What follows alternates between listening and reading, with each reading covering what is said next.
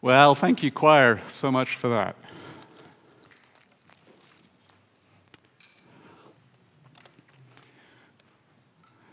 Let us pray.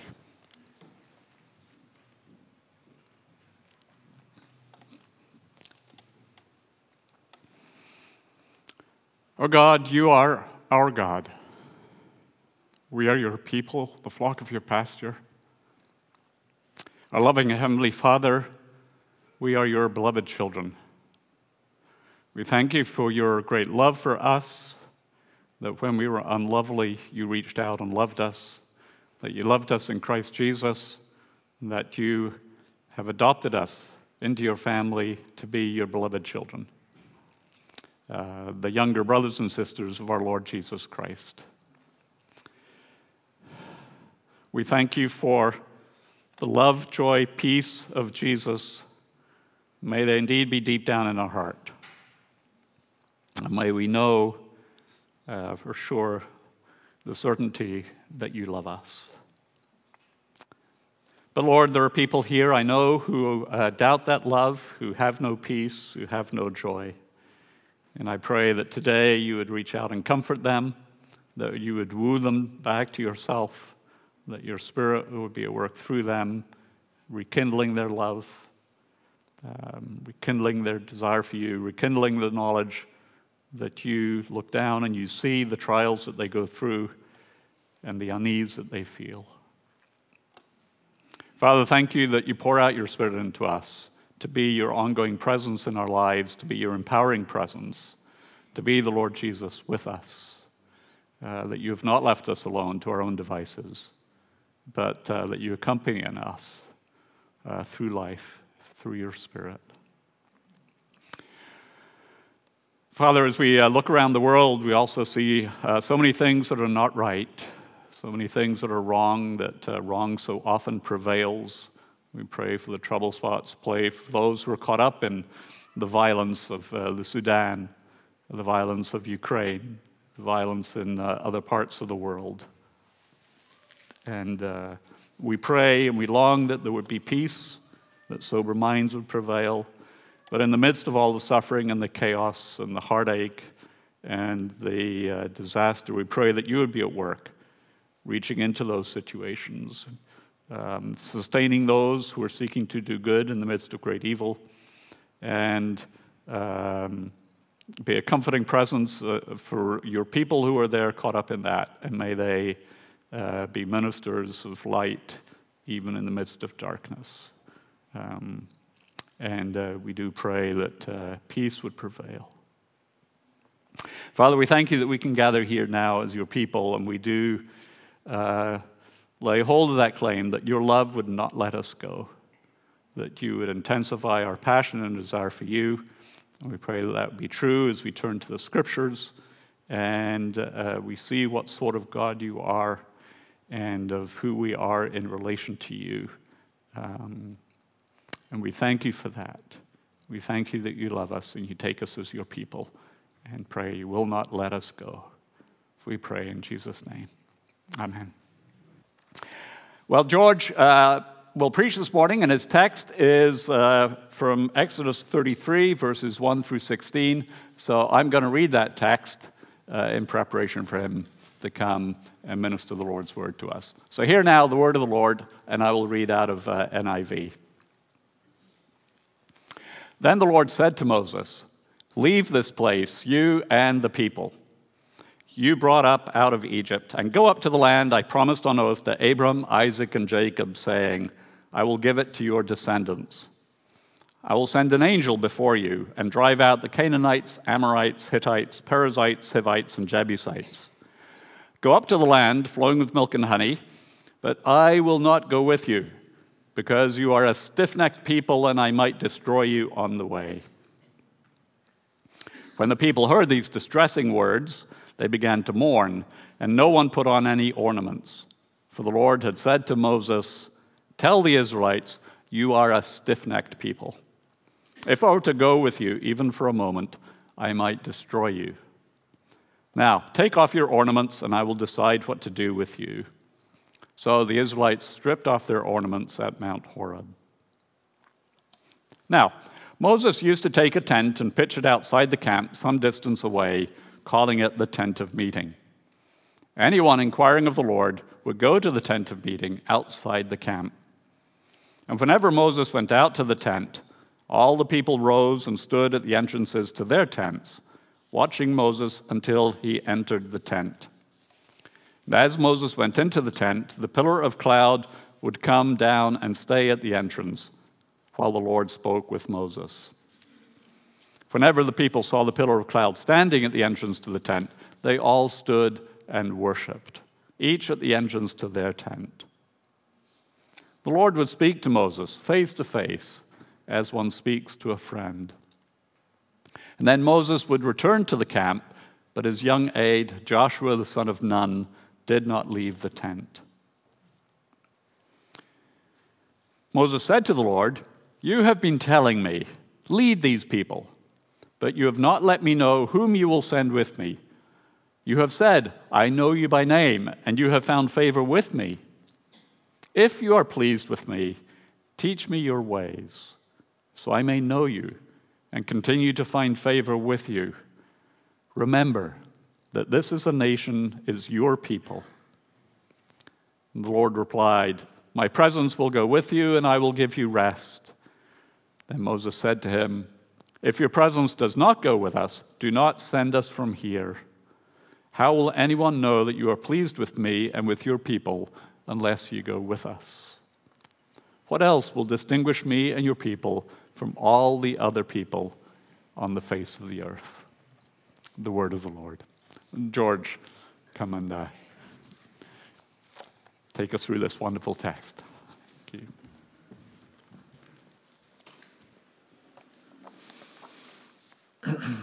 Well, good morning. Good morning. It is great to be with you this morning. I do bring you greetings from my colleagues at Regent College who love you.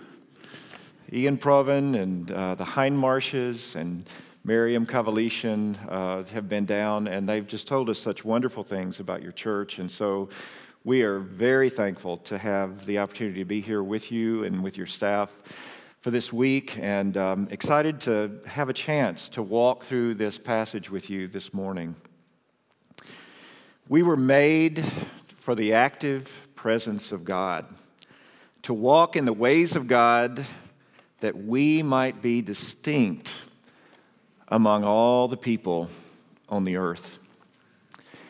Lately, I, uh, at times, have been waking up very early in the morning, sometimes at three o'clock or three thirty, four o'clock.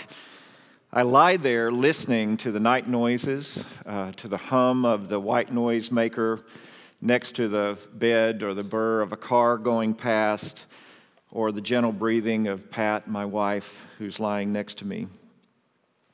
Often I go back to sleep, but occasionally I give in and give up. Do some of you know what I'm talking about? Yeah? But there's a trick here. Pat is a very light sleeper. And one of the skills I have yet to perfect is getting out of bed without waking her up. So one uh, morning recently, I was lying with my back to her, and I had been lying there for about thirty minutes. And I didn't want to disturb her, but I, I just finally said, you know, I've got to get up and, and just get on with things. So I, I very just gradually kind of came and sat up on, on the side of the bed. So far, so good. And then I, I stood up, and I breathed a sigh of relief because I didn't hear, "Are you getting up?" You know.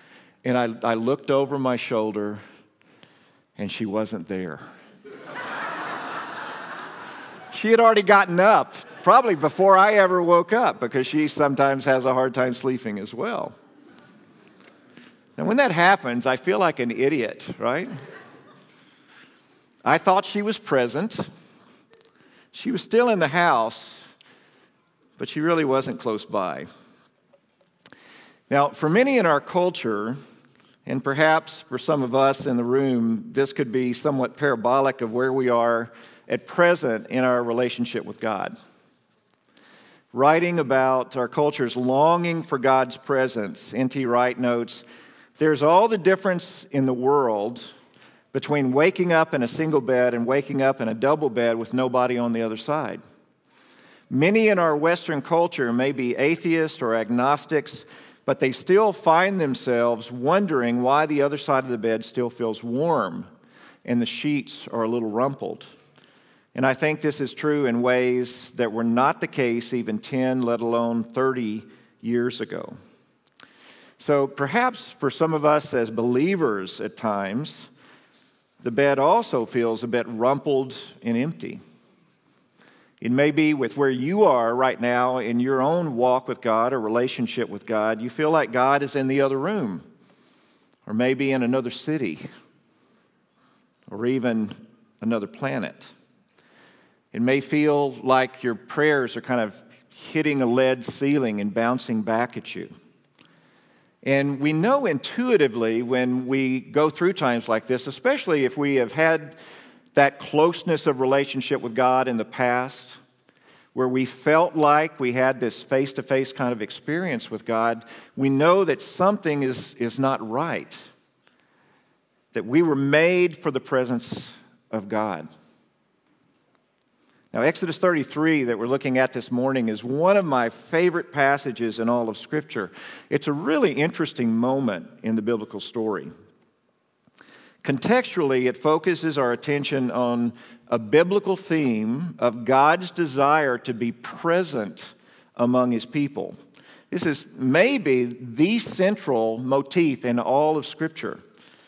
It begins in the garden with God walking with Adam and Eve, and it culminates in Revelation chapter twenty-one, which points to God's intention to bring all of us together in His presence at the end of the age. It reads, "Then I heard a loud voice from the throne, 'Look, God's dwelling is with humanity, and He will live with them, and they will be His people, and God Himself will be with them and will be their God.'" And the fingerprints of God's presence are all over the book of Exodus. Exodus twenty-nine, forty-five, and forty-six reads, "Then I will dwell among the Israelites, and I will be their God, and they will know that I am the Lord their God who brought them out of Egypt, so that I might dwell among them. I am the Lord their God." And our passage that we're looking at this morning is right, it's kind of a hinge in the book of Exodus. The design of the tabernacle leads up to the golden calf debacle in chapter thirty-two, and the building of the tabernacle follows in chapters thirty-five and following. The tabernacle itself was to serve as a sort of launch pad for God's reestablishing of close relationship with the human race. It was kind of going back and recreating the context of the garden, where God would dwell among people and walk with people. Terence Fretheim, in his Exodus commentary, writes this, "The people of Israel carefully encamped around the tabernacle in their midst constitutes the beginnings of God bringing creation back to what it was originally intended to be, a place for God to dwell with people." God's presence in the tabernacle is a statement about God's intended presence in the entire world, not just with the Jewish people, but with people of every nation. And this is a key idea in God's promise, the blessing of Abraham, the blessing of the nations.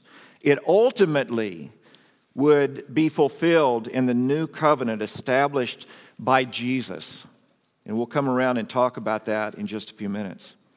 So three points that I want us to look at in this passage for a few minutes this morning are, first of all, that we were made for the active presence of God, that God would be involved with us in our lives. Secondly, to know the presence of God, we must be deeply committed to the ways of God. And third, the presence of God and the ways of God make us distinct among the people of the world. So first of all, let's talk for a few minutes about the fact that we were made for the active presence of God in our lives. In our chapter today, Exodus thirty-three, it is God's active presence that is at stake. Now, now we know that God is present everywhere, right? God's omnipresent. We use that terminology to say God is everywhere in all of his creation. But we're thinking this morning about the fact uh, of the, a kind of dynamic where God is present among his people and actively involved, where we see God moving and changing the world, changing us, shaping our lives, advancing his kingdom, involved in what is going on. So that's really what we have in mind when we use the language of God being active among us.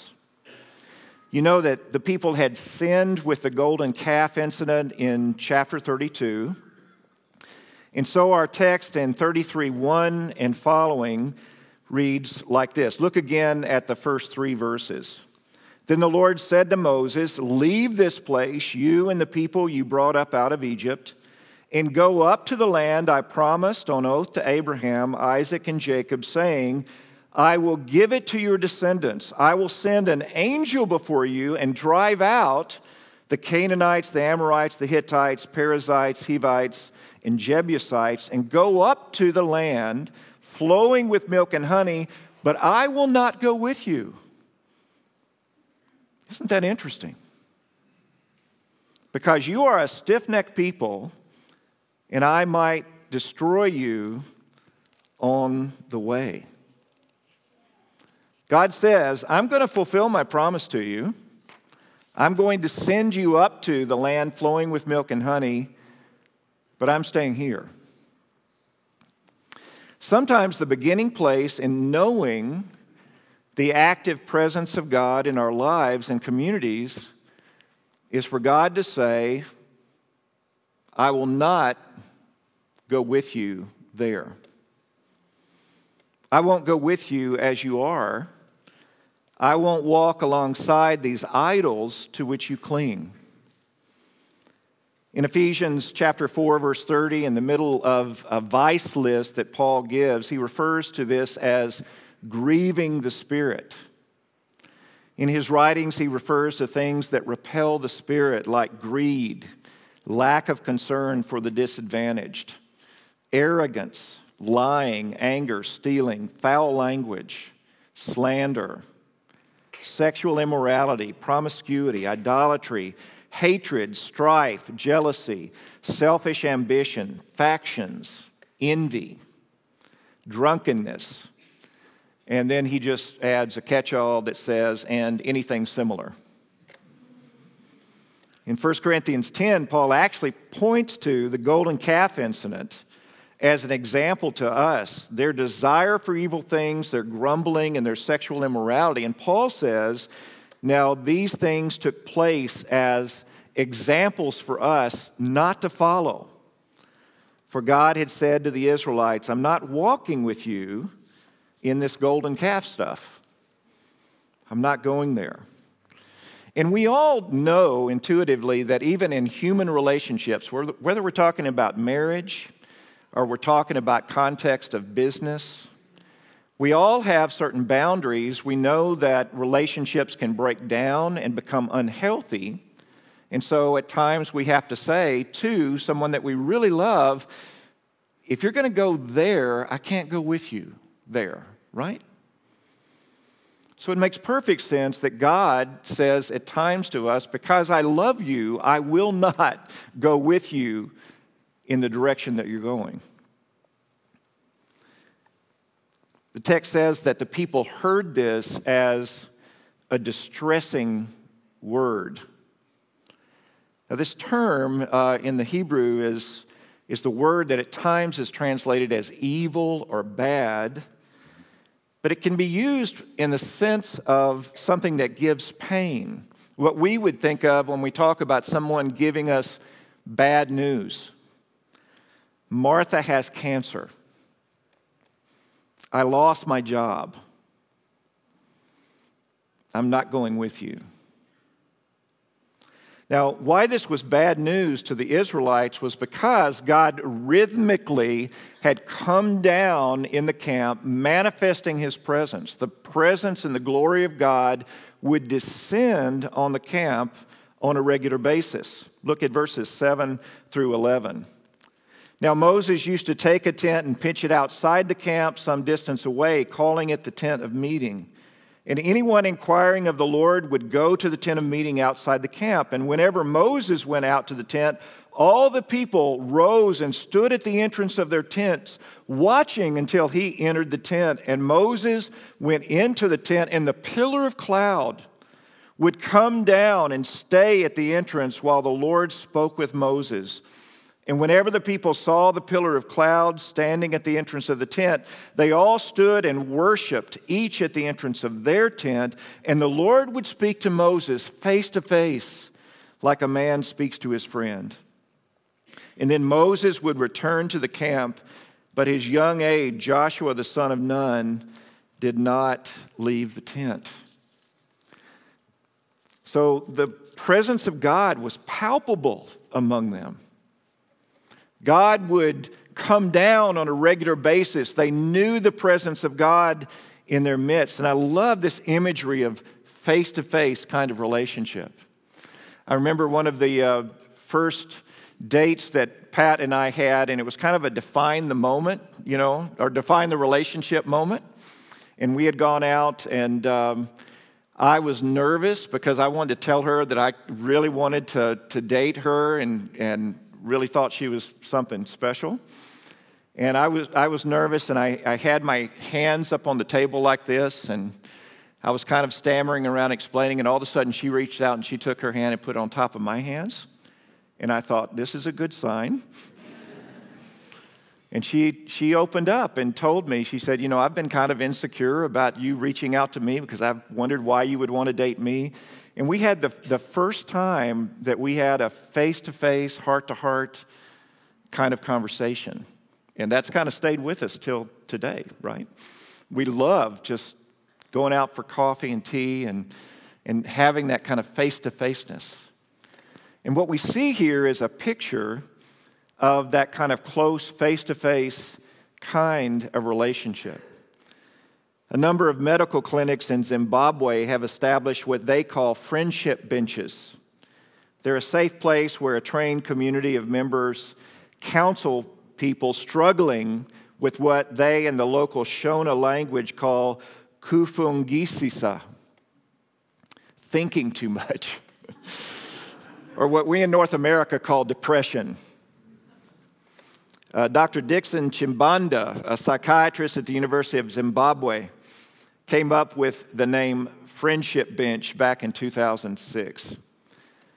Chibanda figured out that while people were hesitant to head to a mental clinic and speak with a medical professional about their mental health, they were generally willing to sit on a park bench and share their worries with someone within their own community. At these benches, community counselors and patients meet weekly to discuss intimate issues and develop a plan to overcome difficulties.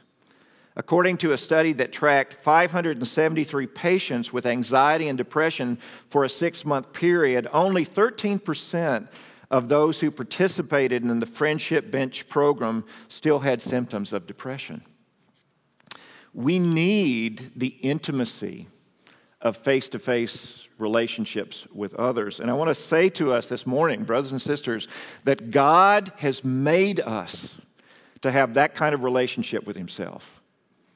Part of a healthy life is being able to open up our hearts and our lives and just pour our hearts out to the Lord as we see God involved in what is going on in our lives. The God of the universe invites us into that kind of intimacy with Himself.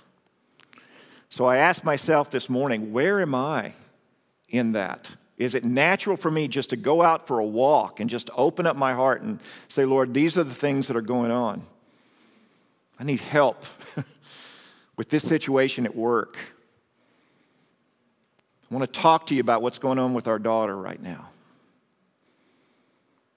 That kind of openness, where we know the presence of God, and we're, we're kind of like Joshua in the sense that when we do experience that, we just cry out to God and say, I don't want to go anywhere. I want to stay right here. I want to know this kind of dynamic presence as just a normal aspect of life. That's why this was bad news for the people, or distressing news, because they saw that they were about to lose that. But at the heart of the passage is kind of a critical key to this knowing the presence of God, and that brings us to our second point.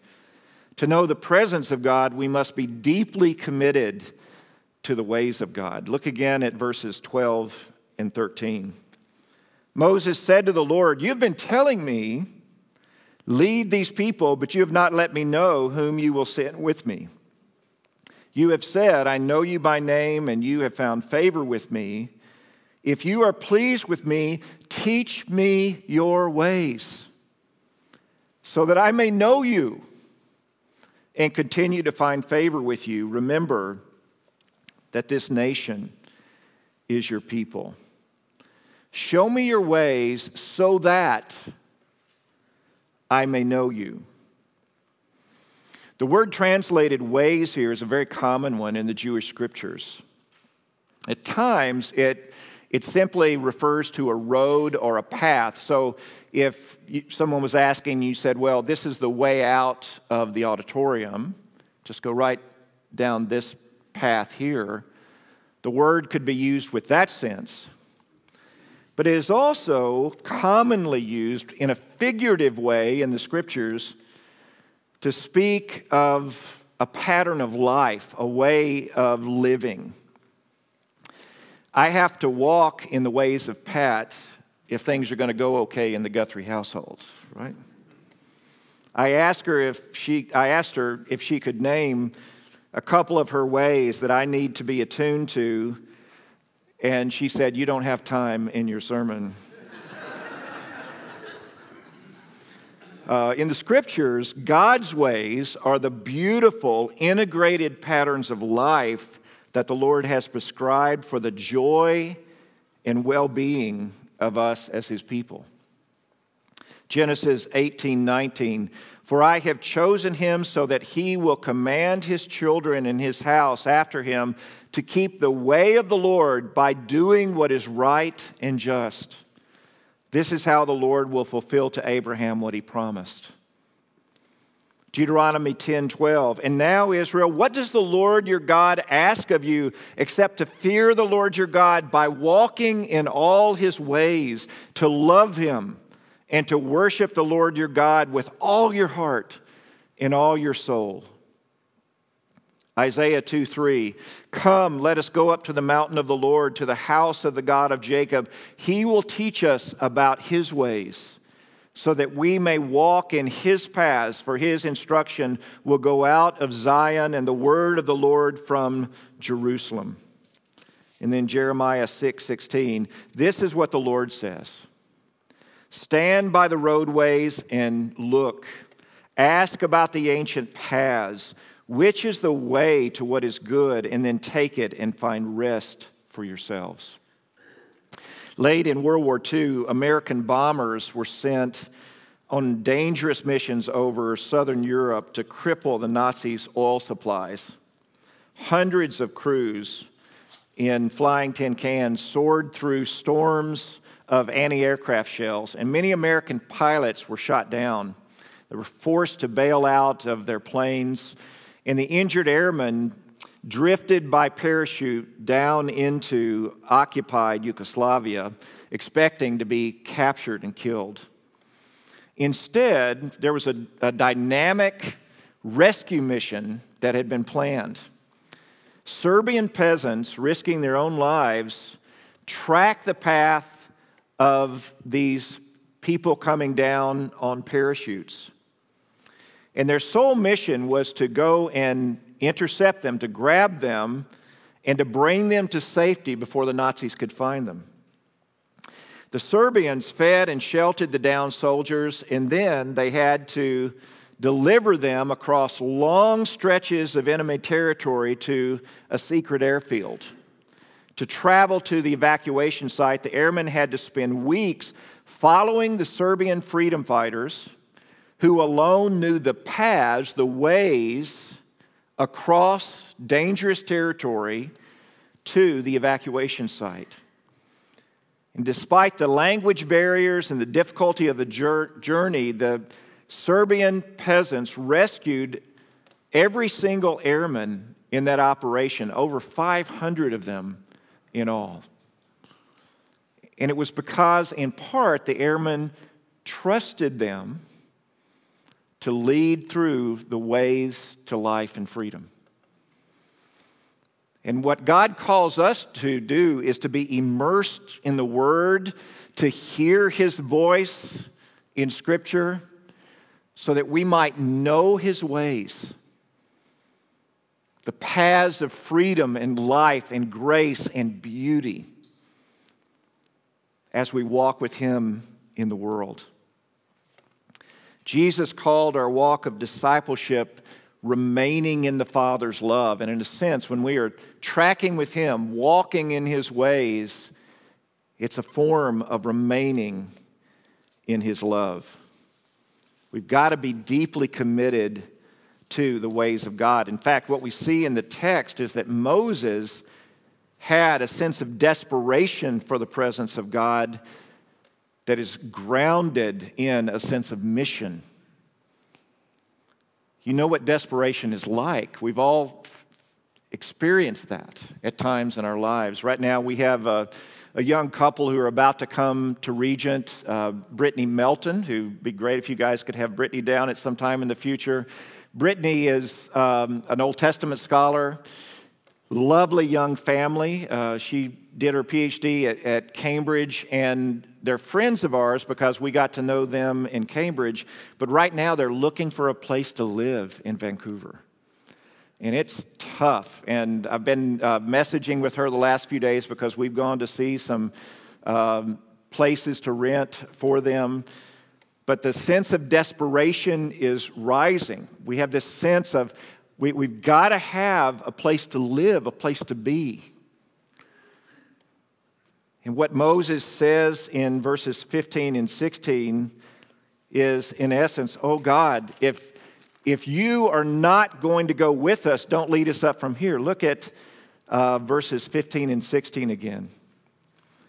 Then Moses said to him, if your presence does not go with us, do not send us up from here. How will anyone know that you are pleased with me and your people unless you go with us?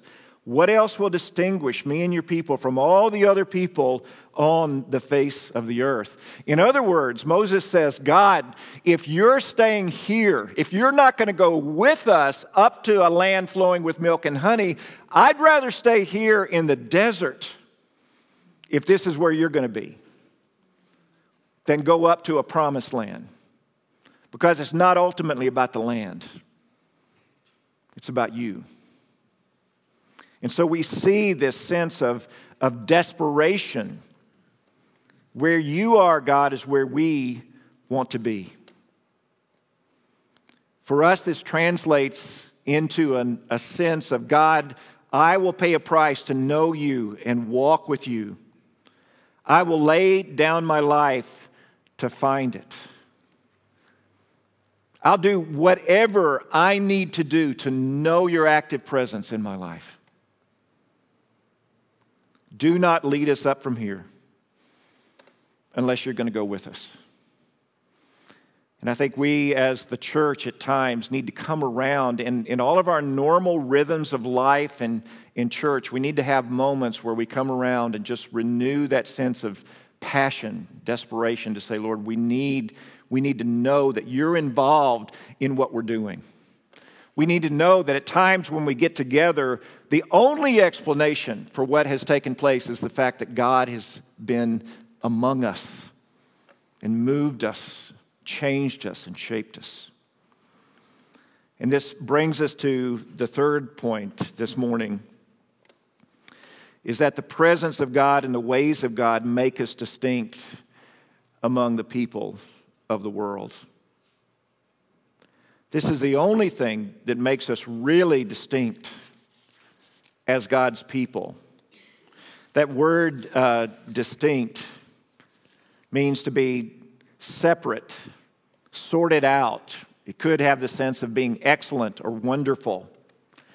The Septuagint translators who were rendering the Hebrew Old Testament into Greek in their translation, used the word endogzadzomai, which means to, to be glorified.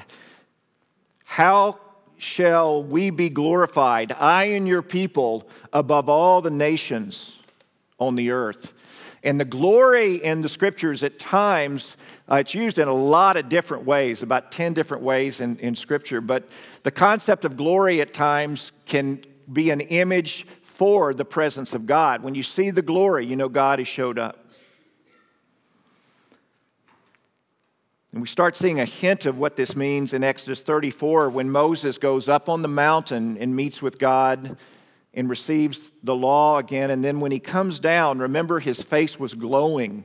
It was manifesting the fact that he had been in God's presence.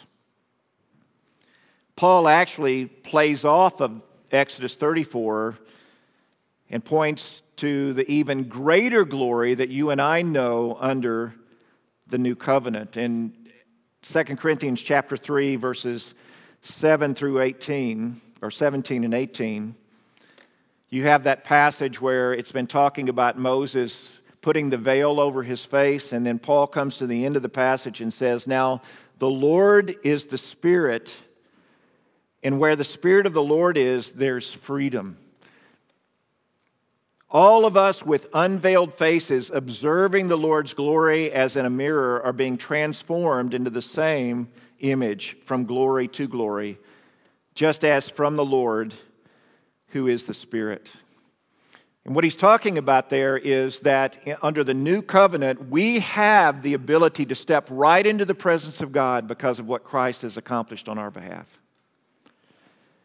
And when he says that we are transformed Uh, transformed from glory to glory, what he means is that as you and I go and we meet with God and we experience the presence of God, it changes us so that then when we turn and face the world, it manifests that change to the world. The glory becomes a witness in the world because people pick up on dynamics in our lives and they say, "Hey, what's going on with it, with you and your marriage with this? You seem to have a great marriage with your spouse. What's going on with the fact that your church is caring about people in the community the way they are? That's really, really interesting." And that glory gets manifested in a way that actually becomes a, an aspect of advancing witness in the world.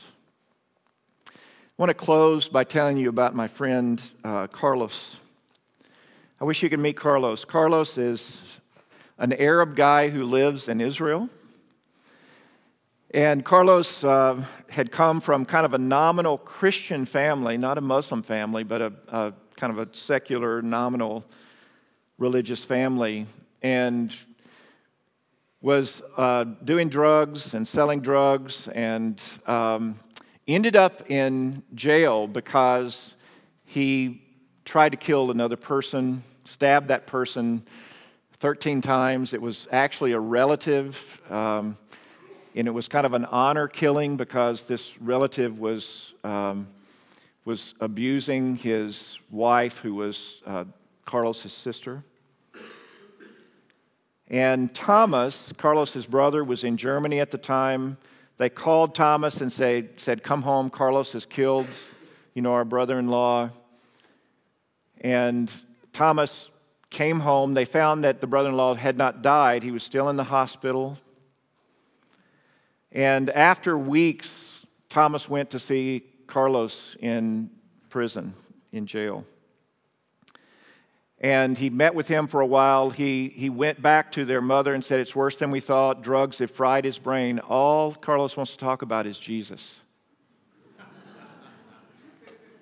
Because somebody in prison had led him to Christ, and his, he had just been transformed. He was in prison for months, finally came to a hearing before a secular Jewish judge. And it came to a point in the hearing where the judge said, "Carlos, would you like to say anything?" And he said, "Yes, I, I would."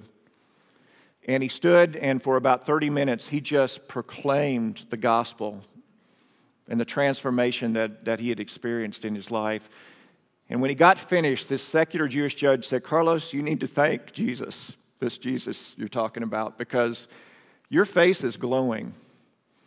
and I can tell that something really profound has happened to you, and I'm going to let you out on probation because I think you need to continue to pursue what's going on with you. And he let Carlos out on probation. The first thing he did is he went to the hospital and he led to Christ the guy that he had tried to kill. All of Carlos's family had come to the hearing, and all of his family came to Christ, including our friend Thomas, who's now the leading lawyer for evangelical churches in, in Israel. And Carlos has gone on to be an evangelist to Jews and Arabs in Israel and in the Palestinian territory, and God is using him powerfully to bring people to Christ. But it's because God has been actively involved in changing people's lives.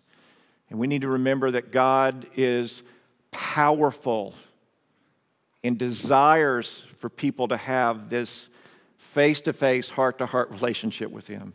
Let's not forget that. And let's come back to Him, in a sense, even this morning, to open up our lives and just, just embrace that vision of life that God brings to us in this passage. Can we pray together? Let's pray. Father, we thank you very much for your mercy and your grace. We thank you for your word, which is so powerful and so encouraging, and reorients us, gets us back in the place that we need to be in thinking about what really matters in life. And I pray, Lord, for my brothers and sisters in this dear church today, that for all of us, we would long for your presence. We would long, God, for you to be active in our lives in such a way that things are happening with the not yet Christians who are around us and with our brothers and sisters in Christ, that as we are walking with you, we just see you shaping us, doing things in the world that are advancing your cause in the world. And Lord, we pray that this text would live in our hearts today and, and this week, and that we would draw near to you. And we ask for this grace and mercy in Jesus' name. Amen. Well, if you would like prayer, uh, there'll be uh, people down here at the front uh, left who'd be glad to pray with you. Now, receive this benediction. May the Lord bless you and keep you. The Lord make his face shine upon you and be gracious to you. The Lord turn his face toward you and give you peace. Go in that peace. Amen.